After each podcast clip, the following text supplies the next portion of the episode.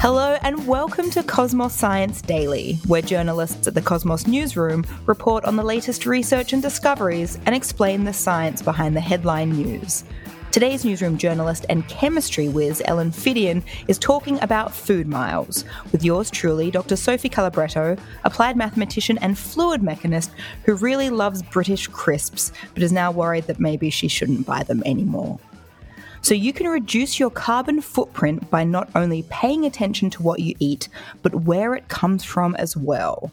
A new study finds that 6% of global greenhouse gas emissions are related to food transport, moving the food between countries. This number is an order of magnitude higher than previous estimates.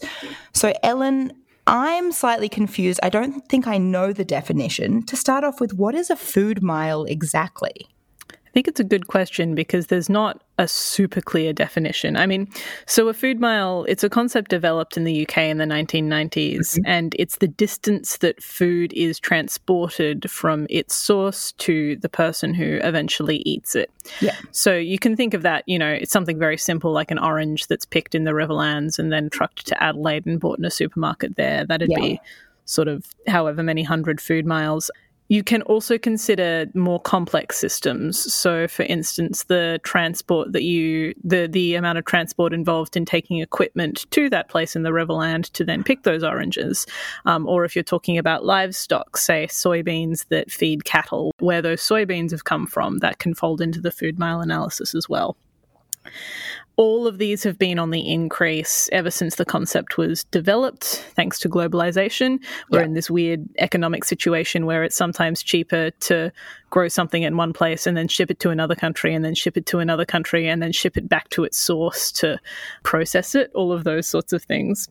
And it's also why in Australia we can have year round summer fruits and winter fruits and all of those sorts of things. They're, right. They've been shipped in from elsewhere. So it's not the only measure of the environmental impact of food, but it is a pretty good one. Okay, and so apart from the obvious, why do we want to decrease food miles? Well, the, the answer is pretty straightforward. It's because transporting food takes energy and therefore it creates emissions associated okay. with that. So driving stuff, flying it, shipping it around the ocean, all of those things contribute. Um, and in fact, a new paper in Nature Food Research has just found that 19% of emissions from food come from transport. Wow. So that's about 3 billion tons of CO2 annually.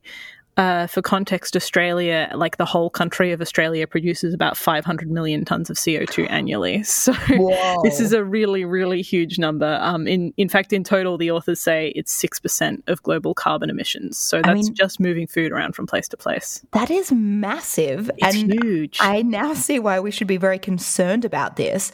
How exactly do they figure this out? So a lot of it, they looked at sort of the economics of food production pathways, and they went right to the source. So talking about you know growing the soybeans to feed the cattle, all of those sorts of things. Sure. So they looked at food production journeys from 74 different countries, 37 different sectors. So that includes stuff like fruit and veg, coal, livestock, manufacturing. Lots and lots of stuff went into that. Um, and then four different transport methods as well. They combined all of this and then fed it into a model that allowed them to analyze transport emissions both by importer and exporter. So you can count the emissions of a country based on the food that it imports and also the emissions based on the food that it exports. Interesting. So I'm just curious. I know that Australia likes to punch above its weight sometimes in bad ways. Which countries contribute more? So obviously population size plays a role. So sure. China, Russia, India all kind of ranked at the top when you looked at just flat emissions per capita, rich countries are much more responsible for food transport emissions than poorer countries, though. Okay.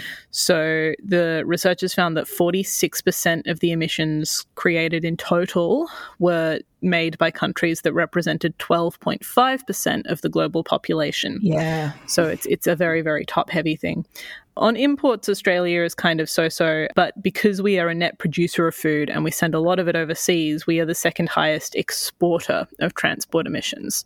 So we're sending a lot of our food a long way across, across the globe, and that's quite emissions intensive stuff.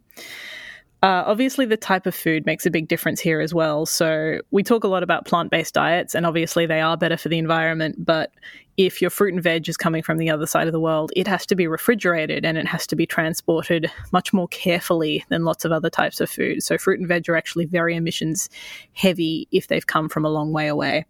Yeah, of course. And in fact, what you've said doesn't really surprise me, maybe, because I used to live in Switzerland. And I remember mm. in Switzerland, the only lamb you could get came from Australia and New Zealand. Oh, and even absurd. at the time, I mean, at least in Zurich, maybe. But yeah, at the time, it seemed absurd. And now it's sort of, it doesn't make me super surprised that we are the second highest exporter of transport emissions. Mm. So I guess we like to solve problems here on Cosmos Science Daily, though. What can we do about it, Ellen? So the researchers had, they sort of it's almost a thought experiment because this is this is kind of very hypothetical, but they calculated that if every single food supply in the world was localized, emissions would go down to 380 million tons of CO2 annually. So that's okay. a little bit over a tenth of the 3 billion we were talking earlier. Mm-hmm. So that's really good. Uh, they acknowledge that this is, it's basically impossible to get there because some countries have to import stuff yeah. because they can't nutritionally sustain themselves and they have to import stuff from a long way away as well. Mm, it's not just growing enough food for your population, it's also growing a big enough variation of nutrients for your population. Sure. Um, so that's important still, they think the burden is absolutely on richer places to eat locally because it's so clear that it's richer countries that are driving this and you know places that want to have more variety in the food available to them than they can get locally. So buy and eat local food is the conclusion there and stuff that's that's genuinely local as well obviously australia is a very big country if, if you're in perth eating stuff from queensland is not as good as eating stuff from perth that sort of thing as well a hundred percent. So essentially, what I've learned today is maybe I should lay off the crisps um, if they've come from the UK. and um, well, particularly the fresh fruit, I would say. There's there's no reason you can't buy Australian fresh fruit any time of the year. So yeah. No, it's very, very true, Ellen. I agree completely. So, everyone, good message to take away buy and eat local food as much as possible, especially those fresh fruit and veggies. So, thank you, Ellen, and thank you to everyone for listening.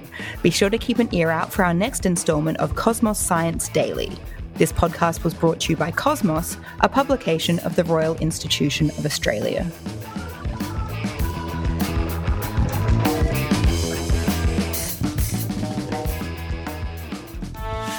Ever wondered how old the Earth is? And how we know? Or exactly how popping candy works?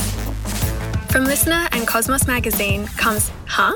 Science Explained, a weekly podcast where we answer all of life's questions, big and small. No lab coats required. And we'll do it in 10 minutes or less. Search Huh? Science Explained, download the LiSTNR app now and listen for free.